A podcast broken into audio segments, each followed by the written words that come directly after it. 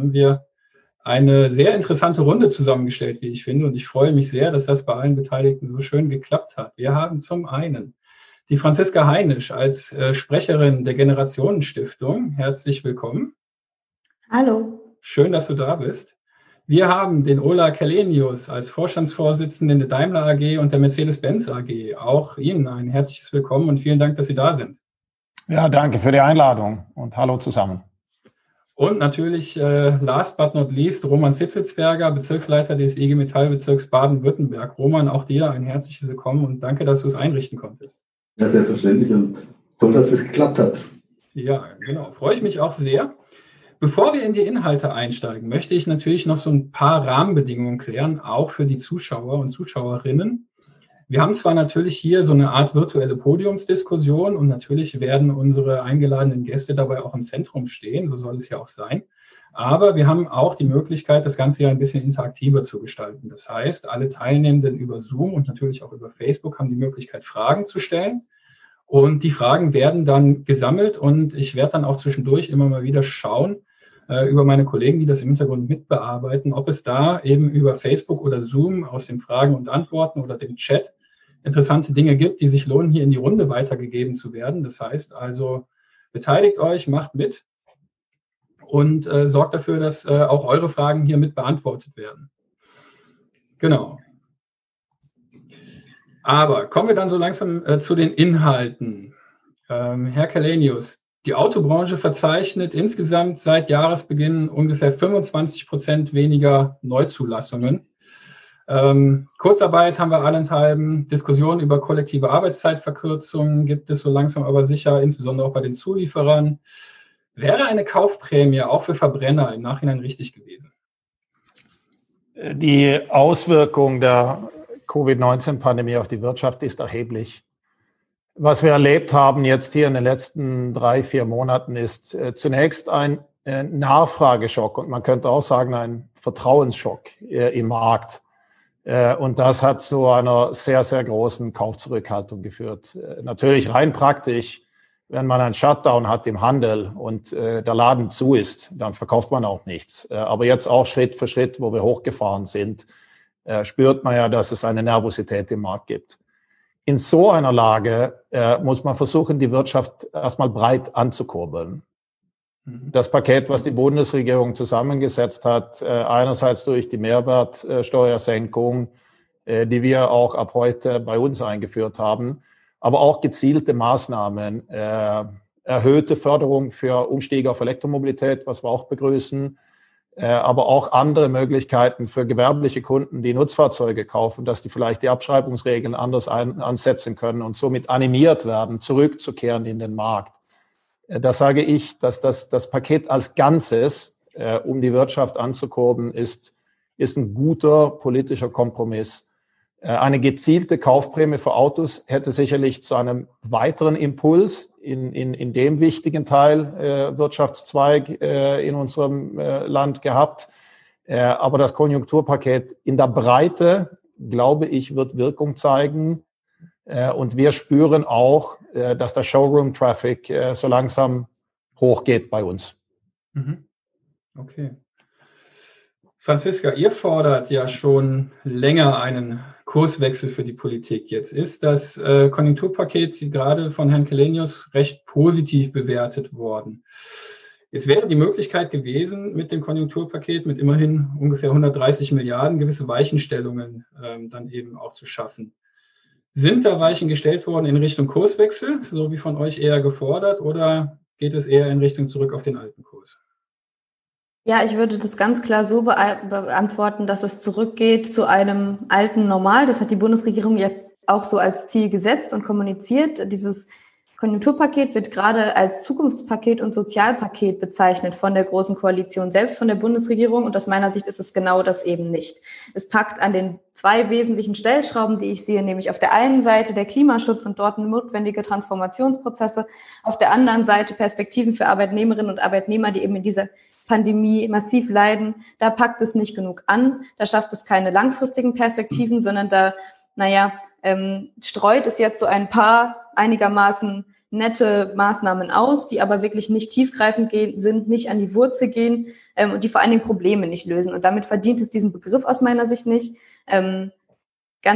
Trotzdem freue ich mich, dass letztendlich keine Kaufprämie für Verbrennungsmotoren da reingekommen ist, weil ich der Auffassung bin, in dem Moment, wo diese Kaufprämie dieses Jahr zustande käme, würden die Menschen ja nicht doppelt so viele Autos kaufen. Also dieses Märchen davon, dass dadurch die Nachfrage mittel- und langfristig unglaublich angekurbelt wird, das stimmt einfach nicht.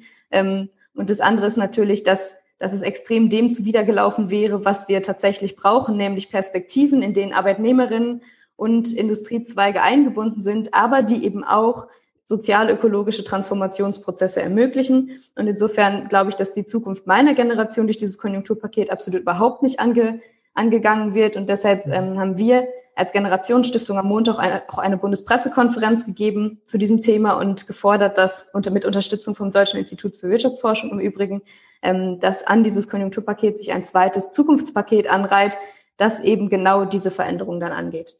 Mhm. Ja, sehr interessant. Also da haben wir eine ganz andere Meinung als die eben geäußerte. Roman, natürlich möchte ich dir auch die Möglichkeit geben, dich dazu zu äußern. Die IG Metall hat sich ja für ein Konjunkturpaket stark gemacht, das natürlich einerseits sowohl kurzfristig Unternehmen und Beschäftigte stützt. Das war uns natürlich sehr wichtig. Und andererseits sollen natürlich auch langfristig und längerfristig Weichen für zum Beispiel eben Transformationen gestellt werden. Ist das aus deiner Sicht mit diesem Konjunkturpaket gelungen? Du hast jetzt die verschiedenen Abwägungen und Argumente gehört. Wie siehst du das? Naja, ich glaube, ich bin jetzt so ein bisschen in der Mitte zwischen dem, was Herr Källenius gesagt hat, und zwischen dem, was Franziska Heinisch gesagt hat. Weil, ich sage es mal, die längerfristige Orientierung, die Förderung von Wasserstofftechnologie, die Umstieg auf Elektromobilität und vieles andere, das hat tatsächlich, das ist der positive Teil.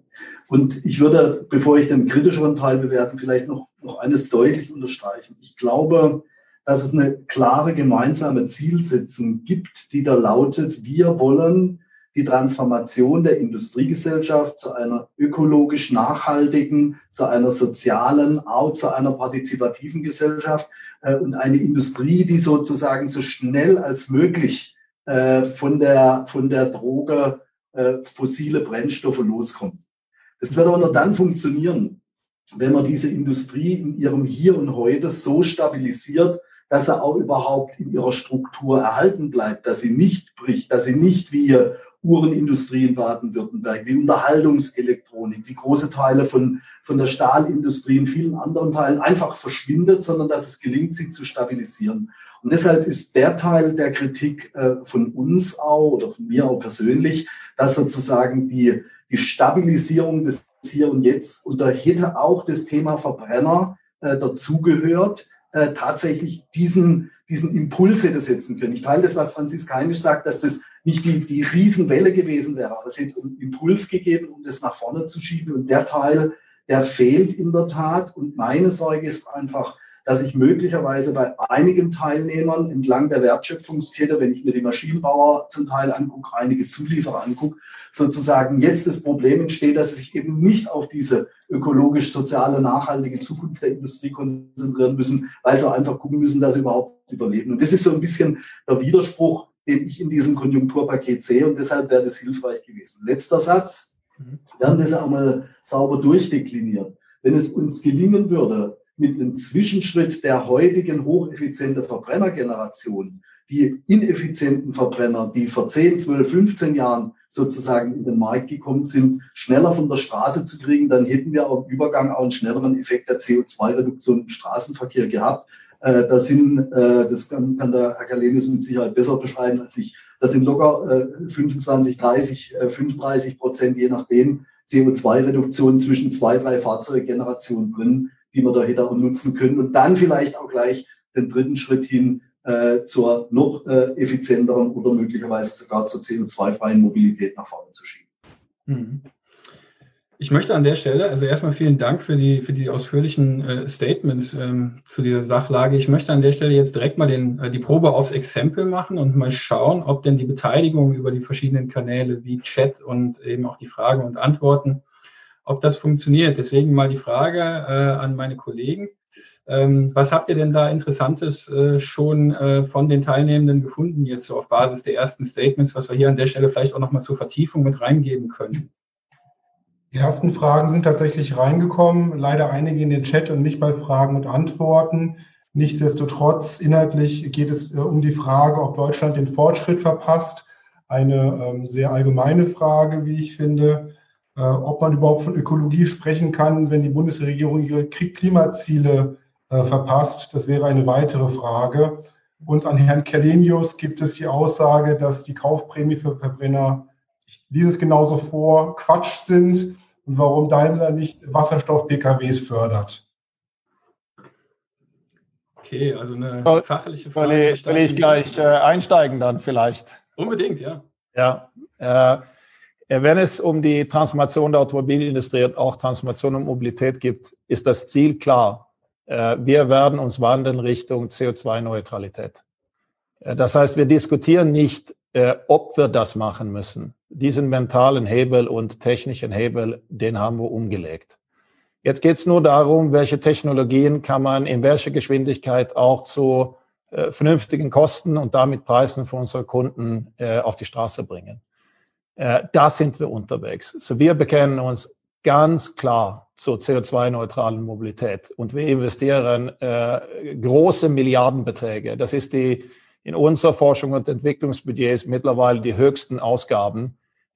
Daneben ist auch natürlich das Thema Digitalisierung und Software, aber das machen wir vielleicht später. Dann muss man schauen, welche Technologien sind geeignet. Wir haben entschieden als Hauptinvestition oder Hauptstraße für die PKWs, die also die batterieelektrischen Fahrzeuge. Da, wo wir moderne Verbrennungsmotoren einbauen, kombinieren wir das entweder mit Plug-in-Hybride, mit immer längeren Reichweiten, dass man auch Montag bis Freitag hin und zurück ins Büro auch elektrisch fahren kann. Da ist die Reichweite ganz wichtig. Aber auch der normale Verbrenner in Anführungszeichen kriegt bei uns sogenannte 48-Volt-Technologie oder Mild-Hybride, ist also auch elektrisch unterstützt. So, Elektrifizierung querbeet, aber langfristiges Ziel natürlich Null-Emission. Brennstoffzelle, auch eine interessante Technologie, die verfolgen wir bei den schwereren Fahrzeugen, bei den Nutzfahrzeugen, weil der Energiebedarf, den man hat, um vielleicht einen schweren LKW lange Strecken dann perspektivisch fahren zu können, da könnte die Brennstoffzelle aus unserer Sicht eine wichtige Rolle spielen. Deswegen haben wir auch vor kurzem ein Joint Venture gegründet mit einem unserer Wettbewerbern Volvo Trucks, wo wir dreistellige Millionenbeträge investieren, um diese Technologie voranzutreiben. Warum hat sich das noch nicht bei PKW umgesetzt?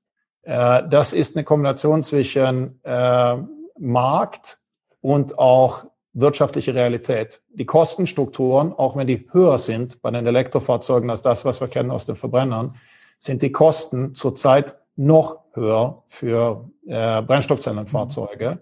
Also wäre es unerreichbarer für die Kunden und die Ladeinfrastruktur, die selbstverständlich für die batterieelektrischen auch ausgebaut werden muss, für Brennstoffzelle gibt es diese Ladeinfrastruktur noch nicht. Ein bisschen Henne-Ei-Problem, aber wollen wir lösen über den Einstieg mit LKW und Bus, weil man da an zentralen Punkten dann auch Wasserstofftankstellen aufbauen kann, ohne dass man das ganze Netz im ganzen Land abdecken muss. Das heißt, hier gibt es keine Dogmen, sondern man verfolgt den Weg, um diese freie individuelle Mobilität für die Bevölkerung anbieten zu können. Aber pragmatisch, was die Technologie betrifft, Kombination zwischen Nutzbarkeit für den Kunden, aber auch die Kostenstrukturen, die man betrachten muss. So, Brennstoffzelle ja, aber bei dem richtigen Anwendungsfall. Franziska, dich hält es kaum noch auf dem Platz, habe ich das Gefühl. Ja, ach, ich muss zwischendurch so schmunzeln, weil ich finde, dass Herr Källenius fantastische Werbung betreibt für seine Produkte. Ich wollte anknüpfen mit der Frage 1, ob Deutschland gerade seinen Fortschritt verpasst, weil ich glaube, dass das die Frage, die Herr Källenius gerade beantwortet hat, natürlich irgendwie auch mit der Grundfrage verknüpft. Wir sagen, oder ganz viele Automobilkonzerne sagen, wir arbeiten daran, wir investieren in Nachhaltigkeit. Ob das immer so ist, das mag dahingestellt sein. Wenig reden wir darüber, was das denn letztendlich heißt und vor allen Dingen, was nicht nur heißt, CO2-neutral zu sein, sondern eine gesamte Industriebranche zu transformieren, so dass am Ende nicht diejenigen darunter leiden, auf die es am meisten ankommt, nämlich die ArbeitnehmerInnen. Und in der Intensität, in der die Veränderung dort geschehen muss, ja, da wird dann selten und wenig drüber geredet. Und da verpasst Deutschland durchaus seinen Fortschritt. Also wir wissen, dass E-Automobilität nicht der heilige Gral ist, der uns aus dieser Klimakrise führen wird und dass es auch nicht mal ausreichen wird, wenn wir jetzt einfach alle auf E-Autos umsteigen. Wir wissen, dass wir also eine umfassende Verkehrswende brauchen. Wir sehen gleichzeitig, dass die Automobilindustrie jetzt schon mit Stellenabbau und auch nicht ausgelasteten Produktionsstätten zu kämpfen hat. Wir sehen auch, dass sie die erste ist, die in einer Krise wie der aktuellen Corona-Krise nach Hilfen, nach staatlichen Hilfen schreit und dass sie gleichzeitig aber massiv Lobbyismus betreibt, der zu Lasten der Zukunft geht. Also all diese Probleme gehören eben dazu und sie gehören eben auch angesprochen. Mhm. Und ich möchte dafür plädieren, dass wenn wir wirklich Arbeitsplätze sichern wollen, dass wenn wir wirklich auch Klimaschutz und Soziales verknüpfen wollen, dass wenn wir wirklich Fortschritt wollen, dass wir dann jetzt uns ehrlich machen müssen und dass wir eine Debatte darüber führen müssen, wie tiefgreifend die Veränderungen tatsächlich sein werden. Und das heißt eben, dass dieses Produkt des Automobils vielleicht nicht das Produkt der Zukunft ist.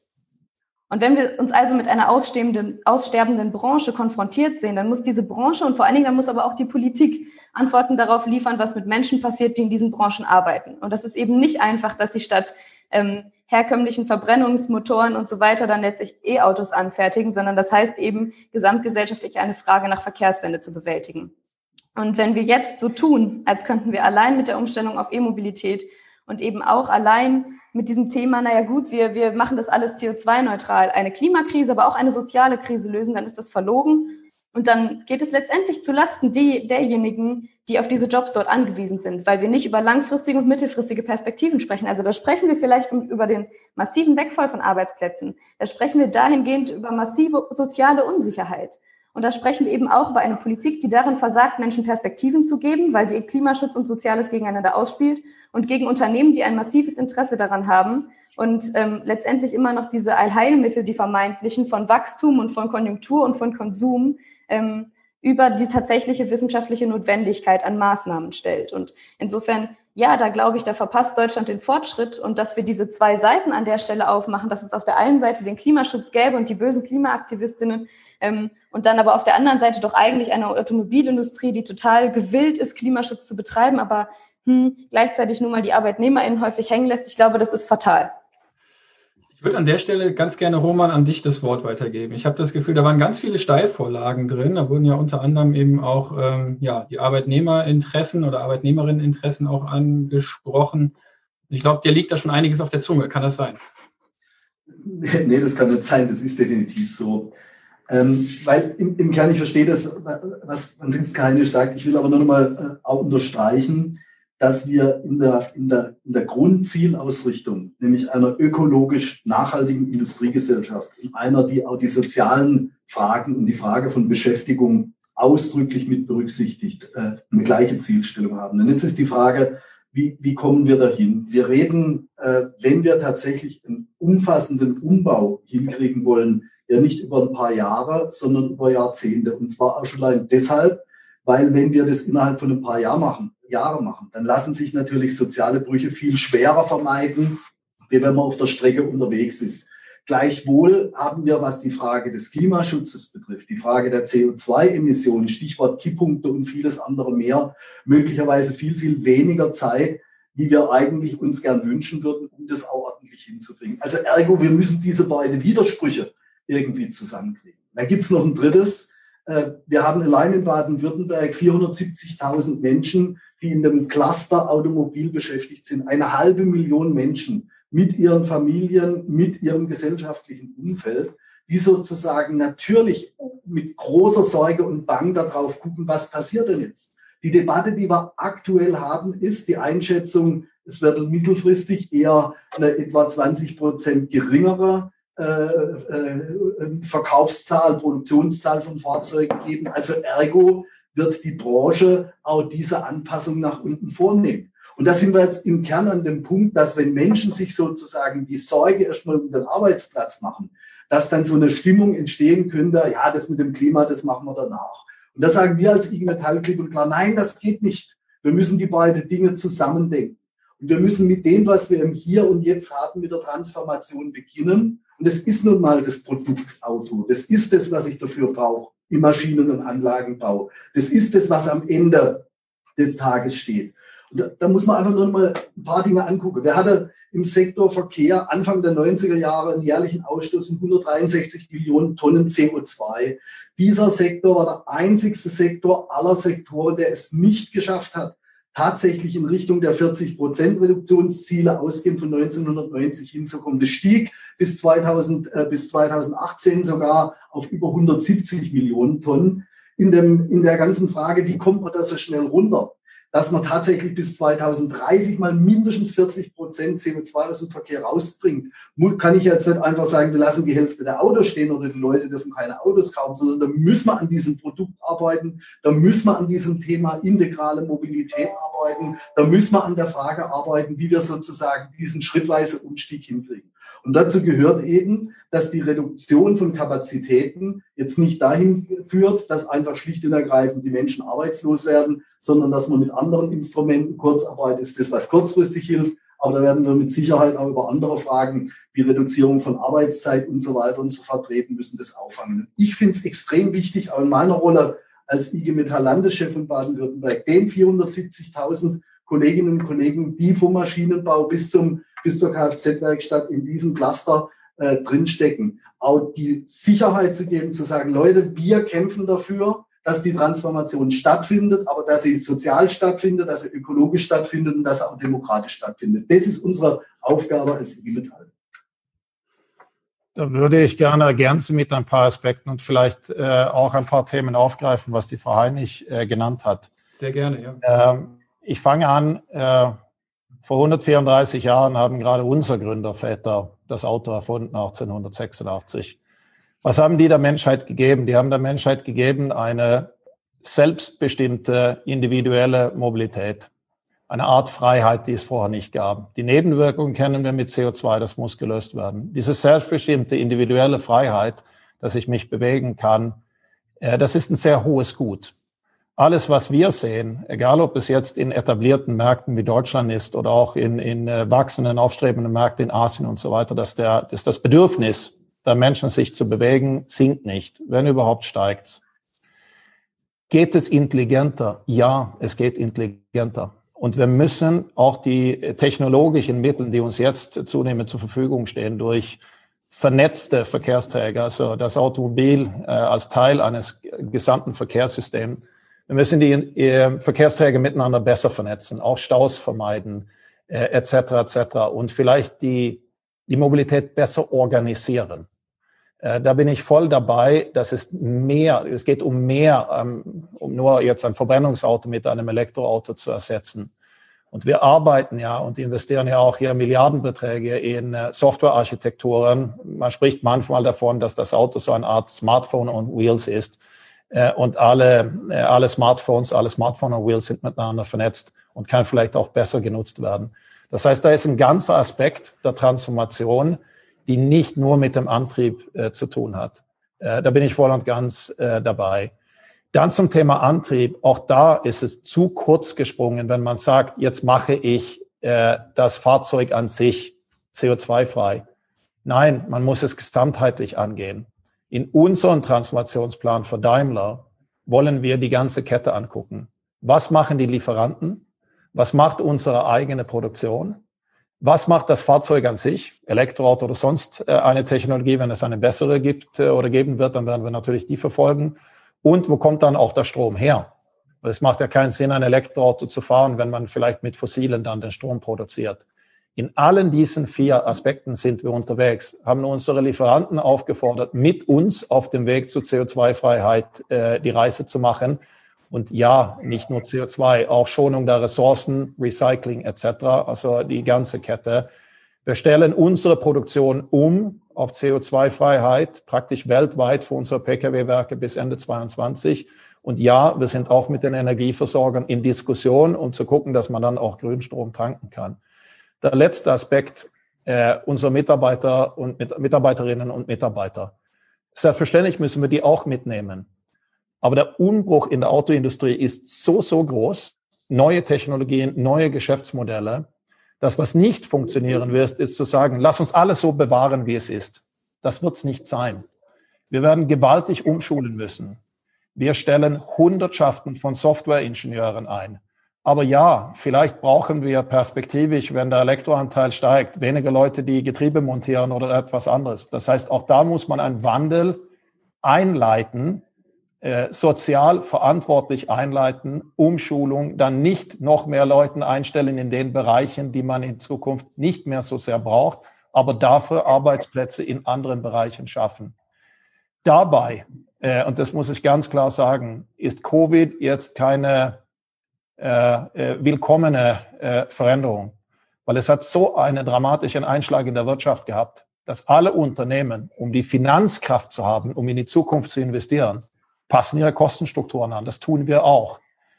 Und man liest jeden Tag in der Zeitung, dass irgendein Unternehmen restrukturiert. Das machen die nicht und wir auch nicht aus Jux und Dollerei, sondern weil wir die Finanzstärke erhalten wollen, um die Zukunftsinvestitionen machen zu können. Da waren jetzt ein paar ganz interessante Punkte bei, auf die ich gleich gerne auch nochmal eingehen würde, Herr Källenius. Ich habe jetzt aber nochmal, glaube ich, an alle Beteiligten auch Fragen von den Zuschauerinnen und Zuschauern. Vielleicht können wir da nochmal was einspielen. Ich setze da mal an, es sind sehr viele Fragen gekommen, die ich teilweise zusammenfasse. Etwas in Richtung Franziska Heinisch wäre die Rolle der Globalisierung bei der ökologischen Debatte. Ein Zuschauer schreibt, die alten PKWs, die hier wegkommen, fahren in anderen Ländern weiter. Das wäre nicht im Sinne des Erfinders, der Erfinderin. Wie sieht es generell aus mit der ökologischen Frage, wenn man sich das global anschaut?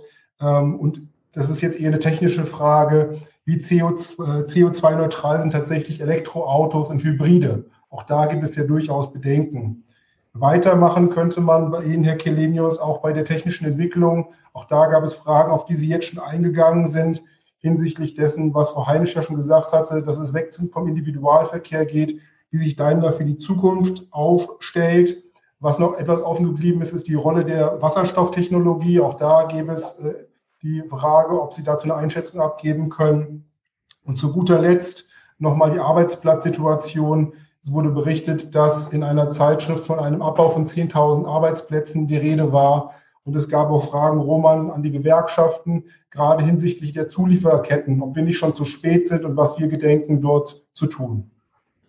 Das war jetzt eine ganz schöne Menge. Ich glaube, das wird jetzt schwierig, das alles zu sortieren. Ich würde da ganz gerne aber vielleicht auch mal Punkte aufgreifen, die ich ohnehin im Kopf hatte. Nämlich, jetzt hat sich das alles ganz wunderbar angehört, Herr Källenius, was Sie da sagen. Also, dass natürlich der Umbau stattfinden soll, dass der Umbau sozialverträglich stattfinden soll. Das wird dann viel geschult, da wird mit Augenmaß neu eingestellt und so weiter und so weiter. Roman, mal ganz platt gefragt, kaufst du ihm das ab, dass das alles so reibungslos und so sozialverträglich gehen wird? Ja, wir haben ja noch eine andere Arbeitsebene außerhalb von solchem Chat, wo wir über solche Fragen selbstverständlich auch streiten. Und das ist da in der unterschiedlichen Auffassung, wie sowas abläuft, natürlich auch Diskussionen gibt und man natürlich da auch unterschiedliche Vorgehensweisen, ich sage es mal, auch aushandeln muss. Das ist, glaube ich, auch, das kann auch jeder nachvollziehen. Und da würde ich gern jetzt ein Stück weit von dem Konkreten, was die Daimler-Situation betrifft, ein bisschen diese Frage, die aufgeworfen wurde, in der Breite nochmal der Branche anzugucken. Ich würde das gerne nochmal abschichten. Zunächst mal haben wir bei Daimler, bei etlichen anderen großen Unternehmen ja Zukunftssicherungsvereinbarungen. Die haben zwar Hagelschlagsklauseln, aber die stellen erstmal fest oder sicher, dass es nicht zur betriebsbedingten Kündigung kommt. Das ist eine gute Ausgangsbasis. Die haben wir aber nicht in der ganzen Breite der Wertschöpfungskette. Und wenn ich jetzt mal beispielsweise die Maschinenbauer in Baden-Württemberg angucke, die sehr nah am Fahrzeugbau sind, dann hatten wir ja schon letztes Jahr zum Teil erhebliche Umsatzeinbrüche, Stichwort Investitionszurückhaltung. Und die stehen ja vor der gleichen Frage, nämlich der Transformation. Also ein Hohnmaschinenhersteller hier in der Region Stuttgart, der sich Gedanken macht, was mache ich zukünftig, wenn ich eben keine Hohnmaschinen mehr für Zylinderlaufflächen, um die zu glätten brauche, sondern möglicherweise um ganz andere Produkte. Stichwort, da muss man auch statt Hohren und Rotoren teilweise von Elektromotoren holen, aber man braucht beispielsweise Wickeltechnologie, sogenannte Hairpin-Technologie. Da machen die sich Gedanken drüber, was sind die Produkte der Zukunft. Und jetzt haben sie diese Produkte der Zukunft entwickelt. Das war jetzt nur ein Beispiel, da gibt es ganz, ganz viele. Und jetzt wird das Zeug nicht abgenommen, weil das Thema Elektromobilität sozusagen nicht so zum Laufen kommt oder noch nicht so verbreitet ist, dass die damit über die Runden kommen. Und jetzt machen sich natürlich diese Firmen Gedanken, wie lange überlebe ich das jetzt noch? Einerseits Zurückhaltung in den Investitionen, andererseits die großen Investitionen, die man selber getätigt hat, die Zukunftsprodukte klappen noch nicht, kommen noch nicht am Markt an und drittens, jetzt kommt noch Covid-19 dazu. Und da beginnt jetzt schon eine heftige Debatte, über die Struktur nach unten anzupassen. Wir haben insbesondere im Zuliefereibereich eine intensive Debatte von vielen mittelständischen, auch kleinen Firmen, allerdings auch große Bosch, ZF und andere, die sozusagen auch über diese Anpassung reden. Da ist aber ein ganz starker Drang, habt ihr gerade ein mittelständisches Unternehmen, nenne ich jetzt den Namen nicht, da ist da wegen ganz anderer, da gehen wir einfach her und verlagern die Produktion nach Osteuropa. Und da ist sozusagen das, was das Unternehmen sich vorstellt, die knallharte Kündigung. Und dann haben wir natürlich noch einen weiteren Bereich im Markt, nämlich der ganze Bereich Kfz-Handwerk, Kfz-Handel, wo ja nicht nur die Frage der Kaufzurückhaltung das Thema weniger Auslastung und damit auch weniger Umsatz und Marge zu haben, sondern Verluste zu haben und haben da eher nochmal das Risiko, dass es dann eine weitere Konzentration gibt, wo immer mehr kleine Autohäuser, kleine Unternehmen das gar nicht schaffen. Das ist momentan die Situation, wie wir sie vorfinden. Und jetzt geht es im Kern darum, dass wir in der Breite der Branche sicherstellen, dass die Unternehmensstruktur, dieses Netzwerk, das wir in Baden-Württemberg haben, von Forschung, Entwicklung bis eben hin zu After-Sales und Service erhalten bleibt. Und das ist meine ganz große Sorge, dass in der Situation, da ist jetzt Baden-Württemberg vielleicht das Brennglas, wo man sozusagen aussieht, was in dieser Branche passiert, dass diese Struktur, dass dieses Cluster zerbricht, weil einzelne relevante Teilnehmer da einfach nicht mehr da sind, mit all den Folgen für die Beschäftigten, aber auch mit all den Folgen für die Zukunftsfähigkeit dieser Industrie. Und das ist, glaube ich, der Punkt, wo wir unbedingt ganz dringend das klare Commitment brauchen, da wird niemand entlassen. Wenn wir über Anpassungen reden, dann müssen wir da muss uns was anderes einfallen, da müssen wir Möglichkeit finden wir, wie wir Beschäftigte halten, wie wir Übergänge in Altersruhestand organisieren, wie wir über Reduktion von Arbeitszeit nach vorne kommen, wie wir sozusagen dafür sorgen, dass es nicht zu den sozialen Brüchen kommt, weil was da am Ende des Tages dann für ein politischer Sprengstoff auch drinsteckt, das glaube ich, kann sich jeder vorstellen und deshalb fighten wir als IG Metall ganz genau dafür, dass es in der gesamten Branche hier einen entsprechenden sozialen Ausgleich gibt und dass das nicht zulasten der Menschen in den Betrieben, zulasten der Beschäftigten. Franziska, ich würde gerne nochmal ein Zitat aufgreifen oder etwas, was Roman gesagt hat und das nochmal versuchen zu übertragen auf die letzten Themen, die wir hatten. Eingangs haben wir uns stärker mit den Auswirkungen aufs Klima beziehungsweise der Transformation der Branche beschäftigt. Dabei hat Roman dann gesagt, ich glaube, die Ziele, das sind weitestgehend die gleichen. Es gibt Diskussionen über den Weg dahin. Ich würde das gerne jetzt nochmal auf die Situation der Beschäftigten und der Branche übertragen. Ich glaube, dass es da auch in Teilen eine gewisse Einigkeit herrscht. Mein Verdacht wäre jetzt, dass wir uns über den Weg auch nochmal unterhalten müssten. Stimme ich da oder kriege ich da von dir eine Zustimmung zu der These?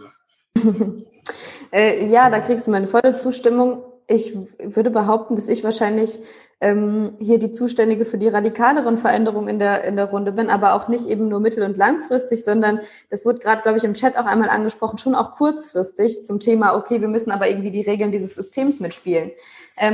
Naja, was wir zum Beispiel gerade erleben, wenn wir von sozialen Anpassungen sprechen, das sagt sich immer so wahnsinnig schön, aber die Menschen, die gerade in Kurzarbeit sind, haben dadurch ja massive Einbußen. Es wird ja nicht einfach, diese Situation gerade. Und wenn diese Corona-Pandemie weiter andauert und wenn sie sich vor allen Dingen auch nochmal verschlimmert, dann wird es vor allem ja auch wieder die Arbeitnehmerinnen betreffen. Ich möchte ein Beispiel nennen, wo ich glaube, dass viel erzählt wird und dann genau das Gegenteil gemacht wird. Das ist das Beispiel Lufthansa. Dort wurde beispielsweise gesagt, dadurch, dass man abstrakt dieses Unternehmen rettet, dadurch, dass man da 10 Milliarden in das Unternehmen geht, würden Arbeitsplätze gesichert. Eine Woche später hat die Lufthansa angekündigt, 26 Arbeitsplätze zu streichen. Und diese Gefahr sehe ich eben auch in der Automobilindustrie. Ich glaube, dass wir, wenn wir jetzt solche Krisen bewältigen wollen und die als Aufbruchsmoment nehmen wollen für sozial-ökologische Transformation, dass wir dann sehr viel tiefgreifender in Unternehmen reingehen müssen, um eben soziale Ausgleiche, um soziale Perspektiven zu schaffen. Und das heißt nicht, die Regeln dieses Systems sofort nicht mehr mitzuspielen, sondern das heißt einfach lang dagewesene Notwendigkeiten auch mal anzugehen. Also das heißt zum Beispiel, und jetzt kommen wahrscheinlich ein paar Worte, wo vor allem Herr Källenius zucken würde. Das heißt zum Beispiel sowas wie die Einkommenskopplung in Unternehmen. Also warum verdient ein Vorstandsvorsitzender in einem DAX-Konzern das 100, 400, 500, 600-fache von Menschen, die einfach beschäftigt sind? Warum leiden in jeder Krise zuerst die Löhne, die Arbeitsplätze und auch die Arbeitsbedingungen von normalen ArbeitnehmerInnen, während Dividenden weiter ausgeschüttet werden, während Boni weiter ausgeschüttet werden und möglicherweise noch Vorstandsgehälter angeschraubt werden? Also wenn wir diese Veränderungen beobachten, dann glaube ich, sind wir weit davon entfernt, von sozialem Ausgleich zu sprechen und dann alle gleichzeitig zu nicken und zu lächeln, sondern da müssen wir schon auch anerkennen, wie die Realität aussieht. Und insofern stimme ich da den Zielen, die der Roman Zitzelsberger formuliert hat, total zu und sicherlich auch einigen Maßnahmen da, aber ich glaube, dass viel, viel mehr erfolgen muss. Und dass wir diese Worte von sozialer Gerechtigkeit, sozialem Ausgleich und so einfach nicht so leichtfertig verwenden sollten, sondern dann mit echter Verantwortung auch kontern sollten und tatsächliche sofortige Perspektiven schaffen sollen. Und wenn wir davon reden, ich würde eigentlich gerne die Gelegenheit erhalten, nochmal auf die Fragen, die ursprünglich an mich gestellt wurden, zu reagieren, aber vielleicht kommen wir da gleich noch zu. Wenn wir weiter eben darauf setzen, dass Unternehmen vor allem dadurch stabilisiert werden, dass die Aktienkurse wieder hochgehen, dass letztendlich die AktionärInnen in Unternehmen vor allen Dingen profitieren, dann ist das doch kein nachhaltiges Wirtschaften. Und da können wir eben gerade bei der Automobilindustrie anknüpfen. Und das ist genau gerade der richtige Moment dafür. Und genau das würde eben bedeuten, dass wir Arbeitsplätze sichern, dass wir sozialen Ausgleich schaffen und dass wir soziale Ungerechtigkeit und Spaltung angehen. Und gerade nicht Populistinnen und Populisten, die praktisch mir gerade schon im Chat einmal vorgeworfen wurde, in die Hände spielen, sondern dass wir es ernst meinen, wenn wir sagen soziale Gerechtigkeit. Und insofern ist es, glaube ich, vielleicht gar nicht der fundamentalste Widerspruch. Ich glaube nur, dass wir die Argumente, die wir verwenden, dann auch ehrlich weitertreiben müssen zu wirklichen Konsequenzen. Mhm. Herr Källenius, jetzt haben Sie gezuckt bei dem, was die Frau Heinisch gesagt hat? Ich würde gerne anknüpfen ein bisschen an dem, was der Roman Zitzelsberger gesagt hat, aber auch ein paar Aspekte, was die Frau Heinisch angesprochen hat, mitnehmen. Wir leben ja hier in einer sozialen Marktwirtschaft und wir erleben jetzt auch durch Covid-19 die wirtschaftliche Realität.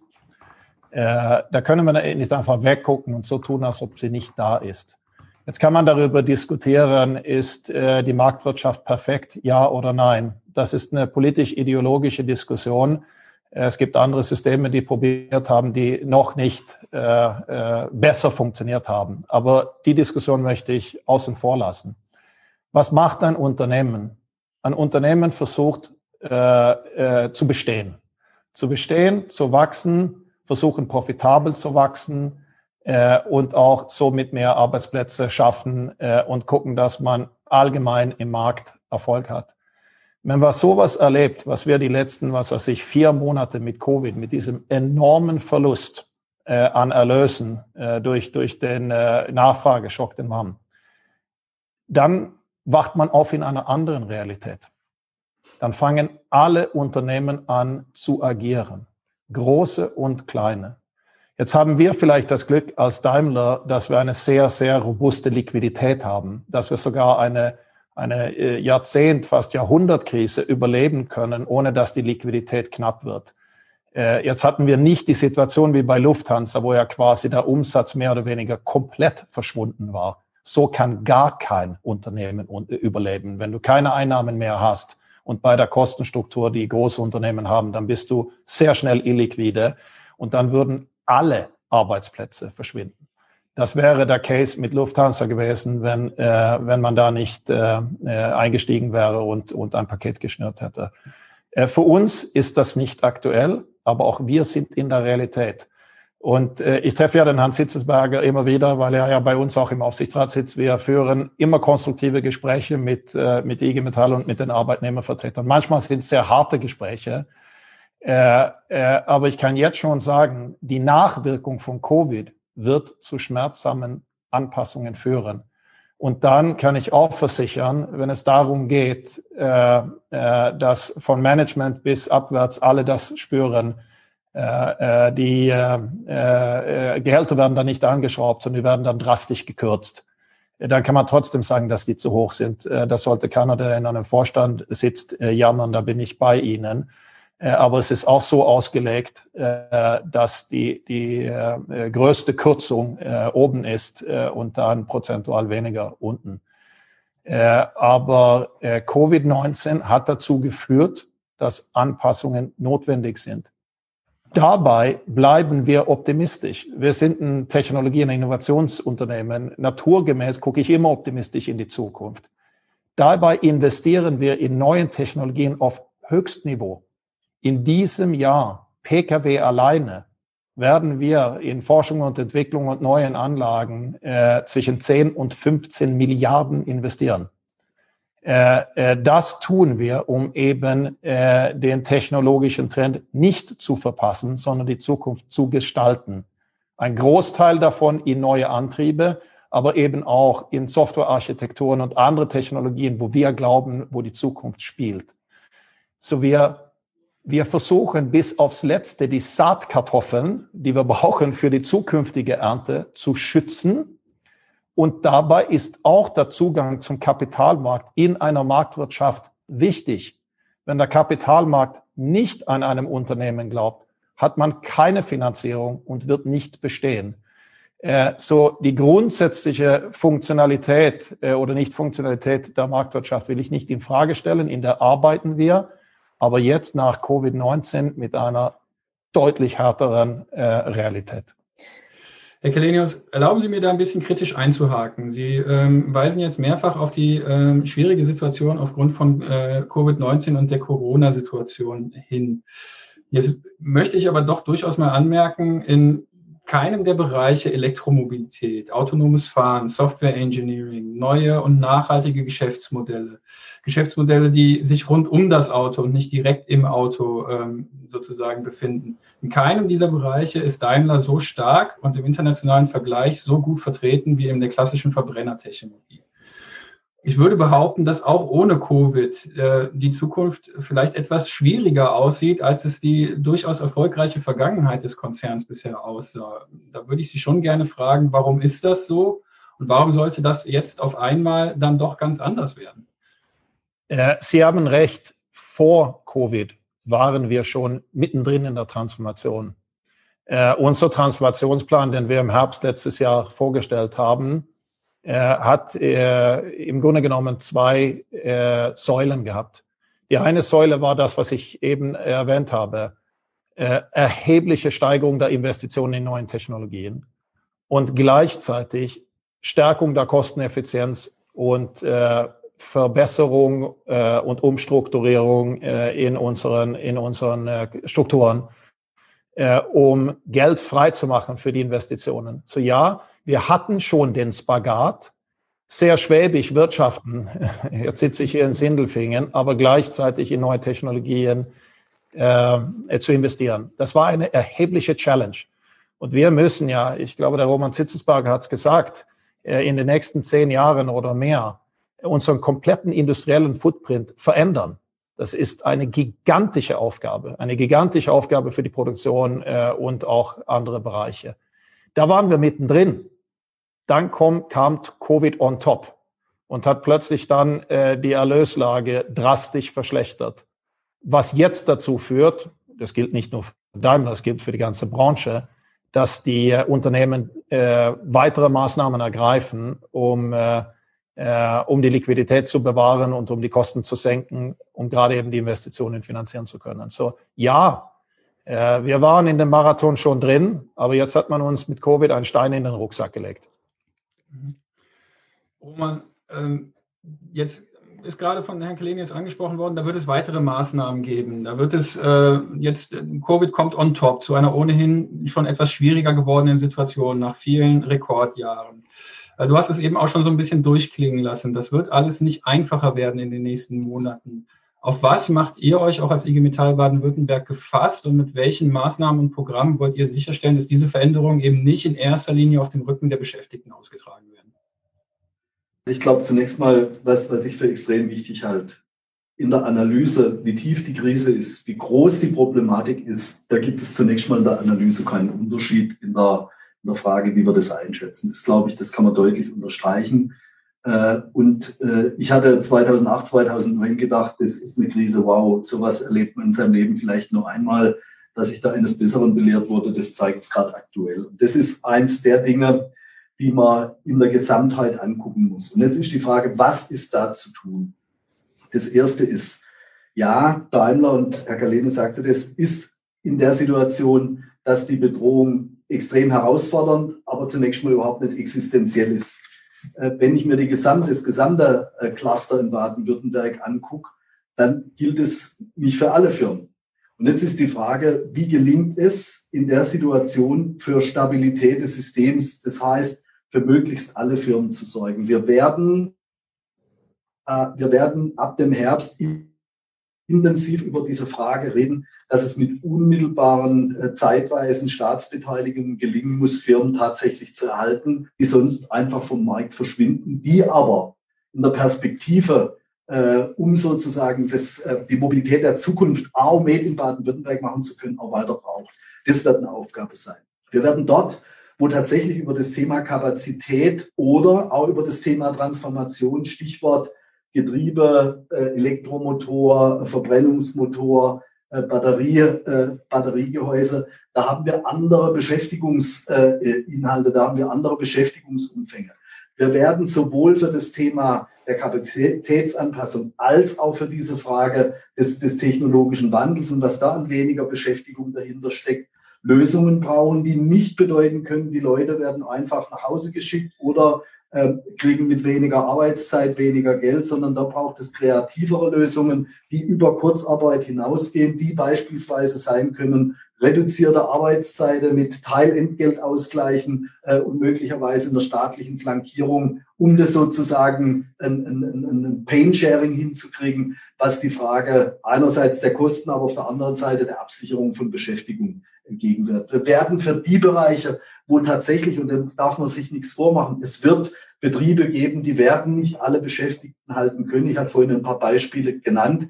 Die heutige bestehende Instrumente von Transfer und Transformation sozusagen verbinden müssen und längerfristige Perspektiven für andere Qualifizierungen für die Menschen auf die Reihe bringen, um sozusagen auch zukunftsfähige Aufgaben vielleicht in ganz anderen Branchen und Bereichen übernehmen können. Das sind jetzt nochmal 3 Beispiele, wo auch deutlich wird, die Dimension dessen, was wir zu lösen haben. Die ist klar, die Antworten, die sind möglicherweise momentan noch unterschiedlich und die muss man zusammenbringen. Und da will ich auch ganz deutlich sagen, auch wenn das gerade eben von Herrn Källenius angeklungen ist, ja, da streiten wir heftig, da rumpelt es auch manchmal und das ist auch, glaube ich, notwendig, aber es findet auf einer gemeinsamen Grundlage statt. Übrigens auch in etlichen anderen Unternehmen, da kann ich nur sagen, da wird die IG Metall immer ein Harter, da wird die IG Metall immer ein Interessensvertreter sein, der deutlich macht, was ihre Rolle ist, aber der sozusagen alle, die an kreative Lösungen mitarbeiten und für kreative Lösungen sind, da auch eine Handreichung zu geben. Alle anderen, und ich will das auch nochmal betonen, die jetzt sich einfach einen schlanken Fuß machen, sagen, wir wollten sowieso schon lange die Karawane nach Osteuropa setzen und dann schmeißen wir da halt ein paar hundert oder ein paar tausend Leute raus. Man kann ja kündigen, das geht ja alles.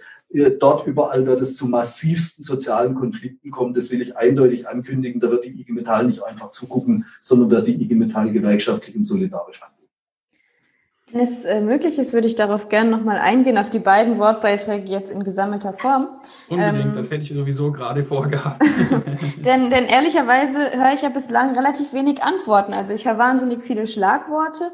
Herr Zitzelsberger hat jetzt gerade ein paar Antworten geliefert, aber insbesondere Herr Källenius, Sie sind gerade nicht wahnsinnig darauf eingegangen, was ich gesagt habe, außer mir vorzuwerfen, dass andere Wirtschaftssysteme nicht funktionieren. Also wie ist es denn konkret jetzt in dieser Krise? Also ich glaube nicht, dass es nur einen Teilentgeltausgleich bräuchte bei Menschen, die reduzierte Arbeitszeiten nur arbeiten können, sondern wir sehen, dass die Produktivität zunimmt, die Arbeitszeit aber gleich bleibt und die Löhne nicht unbedingt zunehmen, sondern stagnieren im Gegensatz zu Vermögen. Also warum nicht eine ganzheitliche Arbeitszeitreduktion bei gleichbleibendem Gehalt oder noch steigendem? Wie das möglich wäre, wäre zum Beispiel eine Einkommenskopplung in Unternehmen. Also warum die völlige Entkopplung bei Spitzengehältern bei Managern und Co.? Ich möchte es noch einmal betonen. Warum nimmt man in Krisenzeiten staatliche Hilfen in Anspruch, beispielsweise Kurzarbeitergeld, will aber gleichzeitig Dividenden auszahlen? Das ergibt für mich auch nicht wirklich Sinn. Wie steht es mit den Boni von Vorstandsvorsitzenden etc.? Also Herr Källenius, wenn Sie sagen, in Krisenzeiten werden natürlich die Gehälter der Spitzenverdienenden überproportional gekürzt, dann frage ich mich, okay, warum verzichten nicht eigentlich diejenigen, die darunter nicht existenziell leiden, komplett auf ihr Gehalt und das Ganze geht dafür umverteilend zugunsten derjenigen, die eben in den unteren Sektoren arbeiten. Also all diese Dinge wären ja wahnsinnig konkret und da mögen Sie mir vorwerfen, dass das einer anderen Wirtschaftsweise entspräche. Da möchte ich auch nochmal auf dieses Argument eingehen, so funktioniere der Markt nicht. Tatsächlich, und das habe ich auch vorhin schon angesprochen, funktioniert der Markt ja so normal nicht, wie Sie das jetzt gerade behauptet haben. Also, Sie sehen sich mit Notwendigkeit von Stellenabbau konfrontiert. Das ist vorhin schon einmal gefallen. Viele Produktionsstandorte in der Automobilindustrie sind gar nicht erst ausgelastet jetzt gerade. Insgesamt, und da gab es eine Frage vorhin an mich, ist dieses Thema, okay, wow, wir produzieren immer mehr Autos und die sind dann zwar CO2-neutral, aber die fahren in anderen Ländern weiter. Und dementsprechend wird die Anzahl an Automobilen auf dieser Welt trotzdem einfach immer mehr und eben nicht gerade umweltfreundlicher. Also damit sehen wir uns konfrontiert. Und gleichzeitig ist es ja auch nicht so, als hätten wir jetzt irgendwie einen freien Markt, auf dem die Automobilindustrie einfach so frei existieren würde, sondern sie profitieren ja auch von erheblichen Subventionen. Warum ich das alles anführe, ist, sobald es um Regulierung geht, sozialer oder ökologischer Natur, reagieren diese Industriezweige ganz empfindlich. Und da wird häufig den Arbeitnehmerinnen und Arbeitnehmern eingeredet, das sei jetzt ein Affront gegen sie. Das stimmt nicht. Die Politik muss regulieren und zum Beispiel plädiere ich dafür, dass alle Wirtschaftshilfen, die gerade ausgegeben werden, an strenge soziale und ökologische Bedingungen gekoppelt werden, genau damit solche Maßnahmen umgesetzt werden und damit Unternehmen einfach nicht verpflichtet sind, eigene Zielvorgaben zu machen, sondern dass tatsächlich auch Überprüfungsrahmen geschaffen werden im Sinne von Gemeinwohlbilanzen etc. für Umstrukturierungen. Also all das waren jetzt sehr, sehr konkrete Schlagworte, würde ich sagen. Und ich würde mir das auch von den anderen Diskussionsteilnehmern noch einmal wünschen, dass vielleicht auf diese Schlagworte mal reagiert wird. Denn das sind Dinge, die aus meiner Sicht, aus Arbeitnehmerinnenperspektive im Raum stehen und die dann immer so weggelächelt werden als naive Träume einer anderen Welt. Wenn wir uns mit sozialem Leid konfrontiert sehen, dann müssen wir darauf starke Antworten finden. Und das Wort Teilentgeltausgleich, finde ich, ist nicht eine starke Antwort. Herr Källenius? Die werden definitiv nicht weggelächelt und das muss man alles ernst nehmen. Fangen wir an mit Kurzarbeitgeld. Übrigens etwas, was in Deutschland dafür sorgt, dass wahrscheinlich die Unternehmen nicht so schnell Arbeitsplätze abbaut. Das heißt, das ist ein Tool, was sehr gut funktioniert hat. Auch hat Zitzelsberger vor 10 Jahren, als wir die Finanzkrise hatten, haben wir das auch eingesetzt. Jetzt ja, da sind wir uns sicher einig. Ja, jetzt müssen wir uns das umfangreicher. Seit 2009, das letzte Mal, dass wir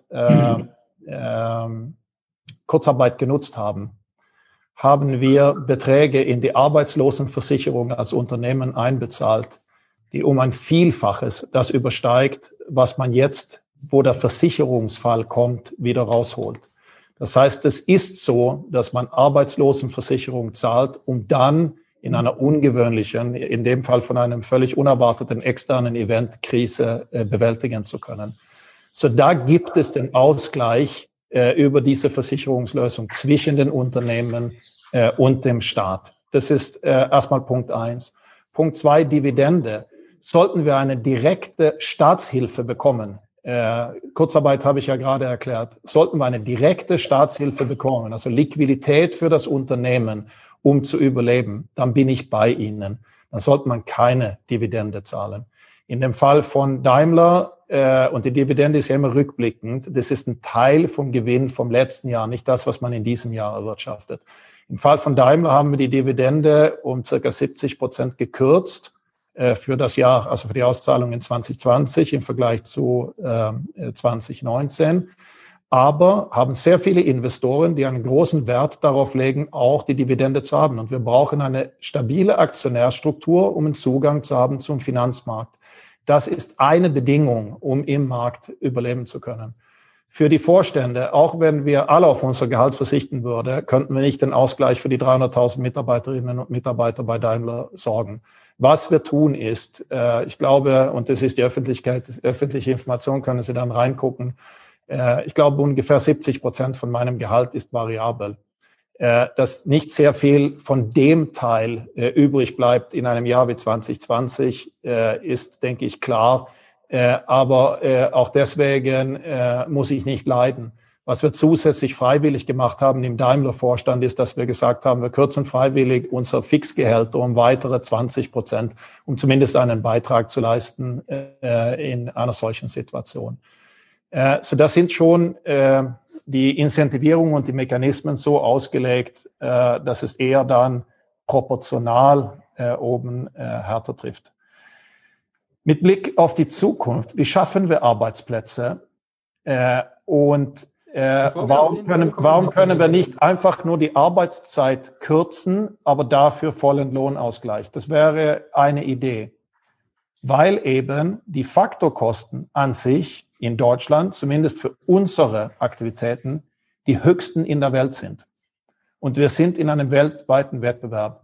Viele von unseren Zulieferern unten drunter, die sind ja alle schon in Osteuropa.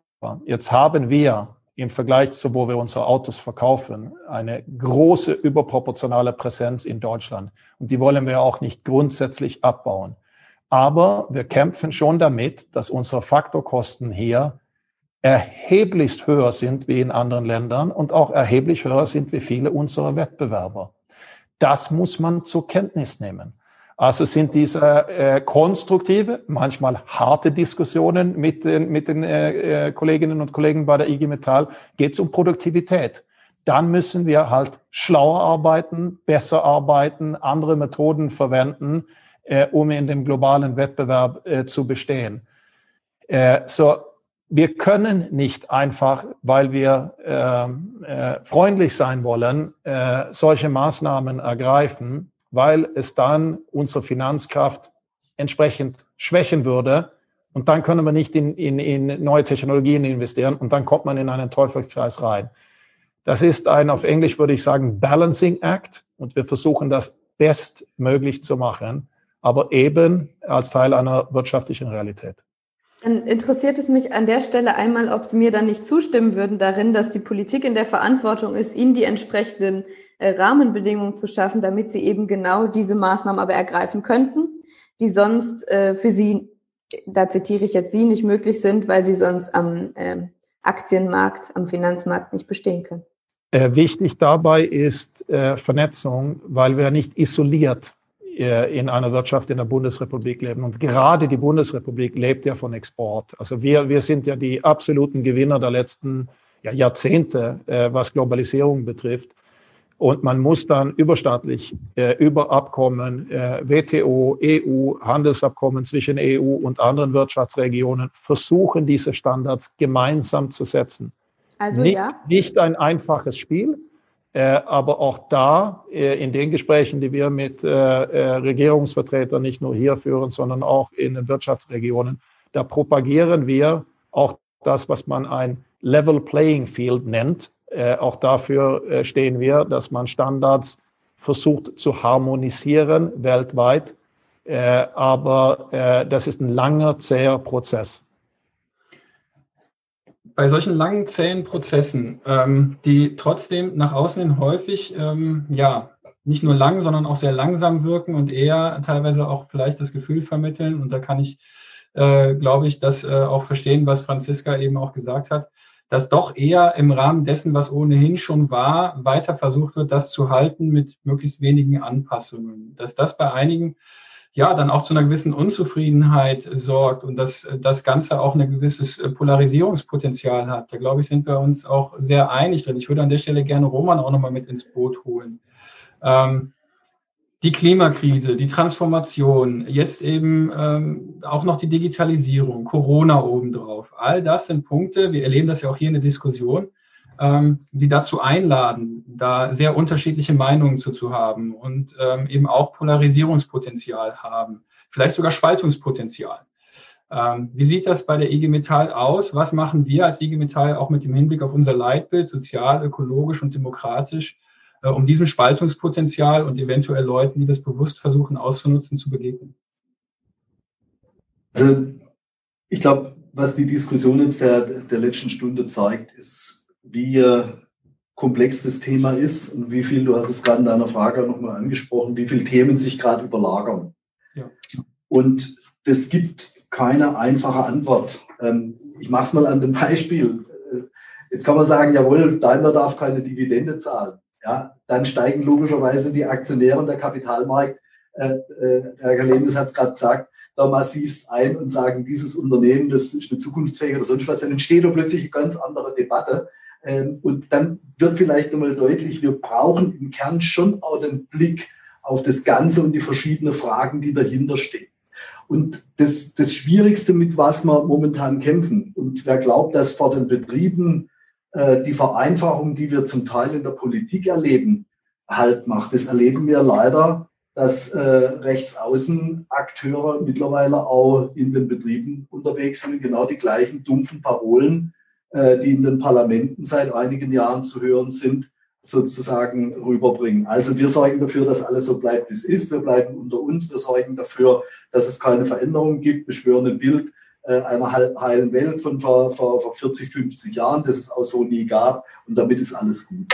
Das ist momentan mit das Gefährlichste, dass wir sozusagen auf der Wegstrecke, weil die Bedrohung so konkret für viele beschäftigt ist, weil da Ängste entstehen, weil vielleicht auch die Undurchdringbarkeit der Komplexität, das alles auch nachvollziehen zu können, eben genau dazu führt, dass es diese Vereinfachung gibt. Und das wird am Ende des Tages, glaube ich, sowohl für den Umbau der Industrie hin zu einer ökologischen, nachhaltigen, sozialen Industrie das extrem verschweren. Es wird natürlich uns auch als IG Metall, das muss man mal klar sagen, einen weiteren Widerstand entgegenbringen, weil wir eben nicht die Vereinfacher sind, sondern versuchen, die Probleme auch im Widerspruch zu lösen. Ich hatte das vorhin mal gesagt, es ist für uns kein Widerspruch, Ökologie und Arbeitsplätze, das gehört eng zusammen, das muss man miteinander verbinden. Das heißt aber eben auch, dass man da viel erklären muss. Und wenn wir den Kollegen im Getriebebau, im Motorenbau erklären müssen, dass es richtig ist, den Weg mit der Elektromobilität und der nachhaltigen Mobilität zu gehen,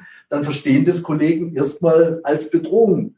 Wenn wir aber sagen, Leute, eins ist klar, wenn die veränderte Mobilität nicht kommt, dann kommt sie von irgendwo anders her und dann nützt uns das auch nichts mehr, dass wir die besten Motoren und Getriebe auf der Welt bauen, weil das dann am Ende des Tages keiner mehr kaufen wird, weil die Reise in eine andere Richtung geht. Und das muss man alles darstellen und erklären im Abstrakten, aber man muss Lösungen finden im Konkreten, man muss Perspektiven aufzeigen, man muss Absicherungen hinkriegen.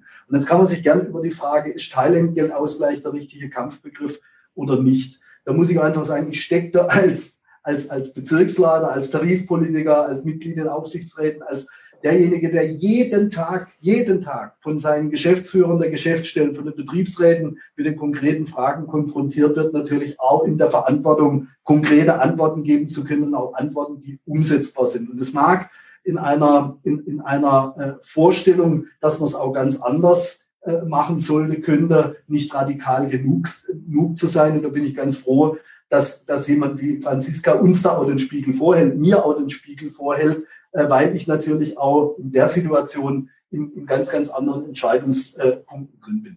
Und das soll jetzt nicht zu defensiv und auch nicht sozusagen zu zurückhaltend sein, weil ich glaube, das wäre auch das falsche Signal. Entscheidend ist für mich Folgendes. Wir sind für Zusammenhalt zuständig. Wir sind dafür zuständig, dass es für die Menschen in Summe gut wird. Für die Menschen, die heute in den Betrieben arbeiten und dort auch ihre Zukunft, ihre Perspektive sehen, die sozusagen ihre Sorgen und ihre Bedürfnisse aus dem Hier und Jetzt organisieren müssen, finanzieren müssen und aber auch erwarten, dass diejenigen, die Verantwortung haben, und da zähle ich mich ausdrücklich dazu, auch einen Plan für die Zukunft haben, der funktionieren kann. Und deshalb ist unser Ansatz als IG Metall, die Idee, eine Transformation zu gestalten, die eben nicht nur Antriebe betrifft, sondern die auch dieses Thema Digitalisierung und was alles schon angesprochen ist, diese große Veränderung nach vorne zu treiben, konkrete Vorstellungen zu entwickeln, wie beispielsweise das Thema Qualifizierung stattfinden kann, wie man beispielsweise es auch schafft, Menschen, die heute vielleicht an der Werkbank stehen, morgen möglicherweise tatsächlich zu Programmierern ausgebildet werden. Wie wir dort Konzepte, Ideen entwickeln, die auch einfordern gegenüber den Unternehmen, gegenüber der Politik und dann auch konkret umsetzen. Wie wir die Frage von Sicherung von Beschäftigung für möglichst alle hinkriegen und so weiter und so fort. Das ist das, was wir jeden Tag machen. Und da kann ich nur eins klipp und klar sagen. Wir werden als IG Metall, egal wie groß das die Sturmwogen sozusagen über uns reinbrechen, dem auch bestehen und werden auch versuchen, da jeden Tag mit dem gleichen Vehemenz zu überzeugen, wie ich gerade im Moment versuche, weil ich davon überzeugt bin, dass es gut werden kann, wenn wir uns zusammenstehen. Das taugt schon fast als Schlusswort. Mir tut es wirklich leid. Ich könnte noch eine ganze Weile so weitermachen. Ich finde es unglaublich spannend. Ich würde aber gerne nochmal allen dreien, nicht nur, das machen wir gleich sowieso auch noch gebührend danken, sondern jetzt auch nochmal die Möglichkeit geben, zum Schluss für ein persönliches Abschlussstatement. Und würde dabei ganz gerne bei Herrn Källenius nochmal anfangen. Vielleicht nochmal einen Punkt, den wir noch in der Breite nicht hatten im Laufe der Runde. Was möchten Sie zum Schluss nochmal allen Zuschauerinnen und Zuschauern mitgeben, Herr Källenius? Wir befinden uns in einer grundlegenden Transformation in der Automobilbranche. Mein Rezept für die Einstellung, die man braucht, ist eine Kombination aus Pioniergeist, Neugier, Mut, aber auch Veränderungswille. Ich bin Schwede. Ein bekannter schwedischer Unternehmer hat mal gesagt, die einzige Tradition, die man beibehalten sollte, ist zu wechseln von dem, was ist, zu dem, was kommt. Und ich glaube, das passt ziemlich gut auf das, was jetzt die nächsten 10 Jahre in der Automobilindustrie auf uns zukommt. Das wäre mein Schlusswort. Franziska, auch dir nochmal die Möglichkeit, ein Schlusswort anzubringen. Dann natürlich jetzt die Vorlage für ein sehr kurzes Schlusswort. Wie schade. Du musst dich ja nicht dran halten. Nein. Ich habe ja nicht das Gefühl, die Kerle haben viel länger gesprochen. Ja, da ist jetzt viel Raum, glaube ich. Oder? Ja, dann wie lange haben wir denn? Nein, also ich habe gar nicht so wahnsinnig viel zu sagen. Ich glaube, was wir in der gegenwärtigen Debatte erlebt haben, bislang, vor allen Dingen in der Klimaschutzdebatte, ist, dass häufig Gräben gezogen wurden, politisch wie medial im Diskurs, zwischen den Menschen, die das Klima schützen wollen, die dementsprechend auch Menschen schützen wollen. Es geht ja eigentlich nicht darum, abstrakt ein Klima zu schützen. Und den Menschen, die für ArbeiterInnen Perspektiven schaffen wollen und dort die Arbeitsbedingungen verbessern wollen. Das hat mir sehr wehgetan, weil ich glaube, dass das ganz notwendigerweise zusammengeht. Und ich glaube aber auch, dass viele diese Phrase des Zusammengehens bedienen, die dann letztendlich im Gegenteil handeln. Und insofern, glaube ich, sind wir dazu aufgerufen, den notwendigen Druck dafür aufzubauen, dass Klimaschutz und Soziales eben entsprechend verbunden wird. Das Zweite ist, dass wenn wir uns ansehen, dass was in dieser Woche im Bundestag allein verabschiedet wird, einen weiten Weg vor uns haben. Und dass die Veränderungen, wenn sie als radikal wahrgenommen werden, immer tatsächlich als fernab der Realität wahrgenommen werden. Aber wir müssen uns langsam mit dem Gedanken anfreunden, dass tatsächlich nicht nur unsere Wirtschaftsweise, sondern auch unser Lebensstil sich tatsächlich radikal verändern wird. Und wenn wir versuchen, dieses Radikale immer weich zu streichen, dadurch wird es nicht besser, sondern dann wird mit jeder Minute, die wir verpassen, letztendlich die notwendige Veränderung größer und werden die Maßnahmen, die wir dazu benötigen, werden radikaler. Es wurde jetzt mehrfach angesprochen, dass man einen Plan für die Zukunft braucht. Und ich denke, dieser Plan kann eben auch konsequent und radikal sein. Wir haben einen gemacht bei der Generationenstiftung. Der sieht so aus und der enthält genau dieses. Insofern, wer sich da interessiert, kann sich das gerne angucken und auch Feedback geben. Ich würde mir wünschen, dass wir da noch mehr in diesen Diskurs kommen. Ich glaube, am Ende müssen vor allen Dingen auch mal Antworten und Veränderungen tatsächlich geschehen. Und da bin ich immer am skeptischsten. Vielleicht ein bisschen Provokation am Ende. Als ich diese Veranstaltung heute auf Twitter geteilt habe, kam der Kommentar, ich weiß es nicht mehr wortwörtlich, aber so in etwa, wir müssen uns davon verabschieden, dass Gewerkschaften glauben, die Interessen ihrer ArbeitnehmerInnen und ihrer Gewerkschaftsmitglieder gegen Arbeitnehmer anderer Branchen und deren Kinder durchzusetzen, sondern wir müssen da wieder dahin kommen, dass Gewerkschaften die Interessen der ArbeitnehmerInnen gegenüber dem großen Kapital umsetzen. Und ich glaube, insofern ist es an der Zeit, als freie Radikale in dieser Runde noch einmal zu betonen, dass diese Klimafrage und insbesondere im globalen Kontext, zu dem wir jetzt ja wenig gekommen sind, letztendlich auch immer eine Form von Klassenfrage ist. Und wenn man diese Kampfbegriffe nicht mag, dann eben eine soziale Frage. Und insofern gilt es, Allianzen zu schmieden, aus meiner Sicht, und zu schauen, wessen Interessen wir vertreten und wer die Menschen, die Konzerne, vielleicht auch die Parameter unserer Wirtschaftsweise sind, die dafür angegriffen werden müssen. Genau, und ich würde dementsprechend mit dieser Kampfeslust enden. Vielen, vielen Dank. Und so viel sei erlaubt, das, was du da in die Kamera gehalten hast, war das Buch Ihr habt keinen Plan, darum machen wir einen, in dem ihr unter anderem 10 Bedingungen für die Gestaltung einer lebenswerten Zukunft aufstellt, die zum Beispiel eben das Bewältigen der Klimakrise, ein anderes Wirtschaften, das Bildungswesen umgestalten und natürlich auch eine gerechtere Arbeitswelt beinhalten. So viel Werbung sei an der Stelle erlaubt. Roman, ich möchte dir dann gerne das letzte Schlusswort sozusagen geben. Ja, du hattest ja gerade eben gesagt, mein letzter Beitrag war ja quasi schon das Schlusswort. Also insofern will ich es einfach nur noch mal kurz fassen. Ich glaube, die Herausforderung ist deutlich beschrieben. Die Herausforderung, jetzt durch die tiefste Weltwirtschaftskrise zu kommen, die wir bis dato in der Nachkriegsgeschichte erlebt haben, und gleichzeitig die große Herausforderung für die Zukunftsgestaltung hinzukriegen, nämlich für eine ökologisch-demokratische, soziale, nachhaltige Industrie mit vielen guten Arbeitsplätzen hinzukriegen. Das ist eine Herausforderung, die, glaube ich, ihresgleichen sucht. Und jetzt ist die Frage, mit welcher Haltung gehe ich da rein? Und ich würde ausdrücklich mit der Haltung auch reingehen, dass sie vielleicht ein bisschen an das, was Herr Källenius am Schluss auch gesagt hat, nochmal vielleicht mit einer anderen Perspektive, aber ähnlich rangehen. Wir können das nur schaffen, wenn wir beginnen, die Veränderung zum Maßstab der Dinge zu machen und Veränderung in einer positiven sozialökologischen Richtung zu treiben. Nachhaltigkeit hat aber, das gehört nun mal auch was dazu, mit ökonomischer Nachhaltigkeit zu tun, und da werden sich die Interessen treffen. Und gleichzeitig müssen wir als IG Metall in diesem Prozess dafür sorgen, dass die Menschen eine Sicherheit im Wandel haben, darauf vertrauen zu können, dass diejenigen, die sozusagen zentrale Aufgaben haben, auch die im richtigen Sinne machen. Und wenn wir sagen, unsere Transformation ist auch demokratisch, dann steckt dahinter der Begriff der Partizipation, der Beteiligung, der Mitsprache, der Mitbestimmung. Das ist eins unserer großen zentralen Themen. Und ich bin mir ganz, ganz sicher, dass wir als IG Metall sowohl mit klugen, gut durchdachten Ideen und Antworten als auch mit politischer Handlungsfähigkeit einen zentralen Beitrag dafür leisten werden. Das ist mein Schlusswort. Und deshalb freue ich mich sehr, dass die Diskussion bei allen Widersprüchen, oder gerade weil es die Widersprüche gab, stattgefunden hat. Ich finde, es war eine echte Bereicherung.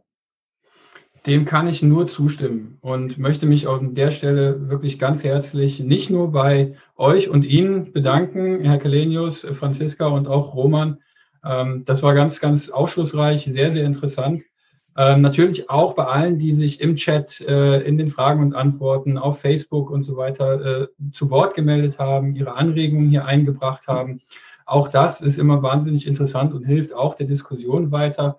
Und ganz zum Schluss möchte ich noch sagen, mich freut es ungemein, dass wir mit der IG Metall eine Organisation und Institution haben, die so unterschiedliche Akteure, so unterschiedliche Sichtweisen und Diskussionsansätze zusammenbringt und auf diese Art und Weise auch in diesen Zeiten möglich macht. Das macht mich auch ein Stück weit stolz. Insofern einen schönen Abend an alle Beteiligten und ja, vielleicht bis zum nächsten Mal. Danke. Schönen Abend. Tschüss. Ciao. Tschüss, danke. Ciao.